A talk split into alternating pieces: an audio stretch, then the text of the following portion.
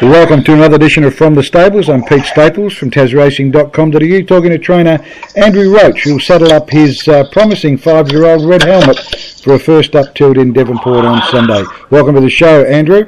Thanks, Pete. Glad to be here, mate. All right, well, look, uh, Red Helmet, he's, um, he's had a break. He hasn't raced since the 11th of July when he won uh, a Class 1 over the 1350.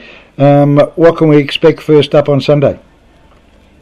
Well, I, I think we can expect a similar sort of thing. He just enough to freshen his legs, and he actually did a treat. And I think I told you before that we, we sort of think he was still about seventy percent in the brain, and um, uh, we think he's improved out of sight that way. He's matured mentally, and his work's been outstanding since he's been back. And um, uh, Mehmet came up and rode him the last two Wednesdays, and he's over the moon with him. And his exact words were uh, right running, right sitting running, and he wins. So um, well, he's drawn the right gate, drawn barrier one, so that's a bonus for you.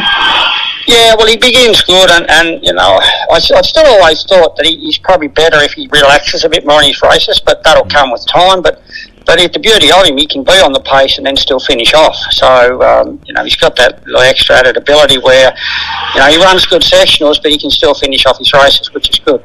All right, mate. Well, that's what we can expect on Sunday. Let's hope that he can uh, he can do the job uh, for you in uh, in race number eight, which is you got to wait for the last on the day. But he comes up against Cheeky One. It's won its last five, and she's uh, she's flying. So hopefully um, he can uh, he can measure up. All the best with Red Helmet on Sunday, Andrew. Thanks, mate. Cheers, mate.